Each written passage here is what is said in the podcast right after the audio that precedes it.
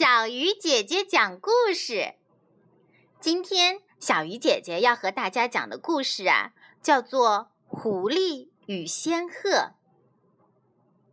话说这一天，仙鹤到狐狸家做客，狐狸装出很殷勤的样子，端出一盘香喷喷的肉汤，请仙鹤品尝。可仙鹤的嘴又尖又长。盘子里的汤，它一点儿也喝不着。可是狐狸的嘴很宽大，一张嘴就把汤全喝光了。仙鹤什么也没吃到，憋了一肚子的气回家了。过了几天，仙鹤也请狐狸吃饭。他把烧好的鱼放在两个长颈小口的大瓶子里。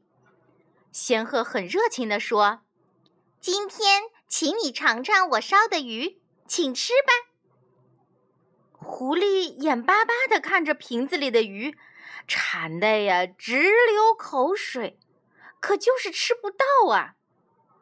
仙鹤一边吃着，还一边劝狐狸：“快吃呀，别客气呀，狐狸。”狐狸呢，吃不到鱼，只好饿着肚子。耷拉着脑袋回家了。仙鹤呢，独自一人美餐了一顿。好了，故事讲完了。他告诉我们，做任何事情不要只考虑到自己，尊重别人才会获得别人的尊重哦。小鱼姐姐讲故事，明天不见不散。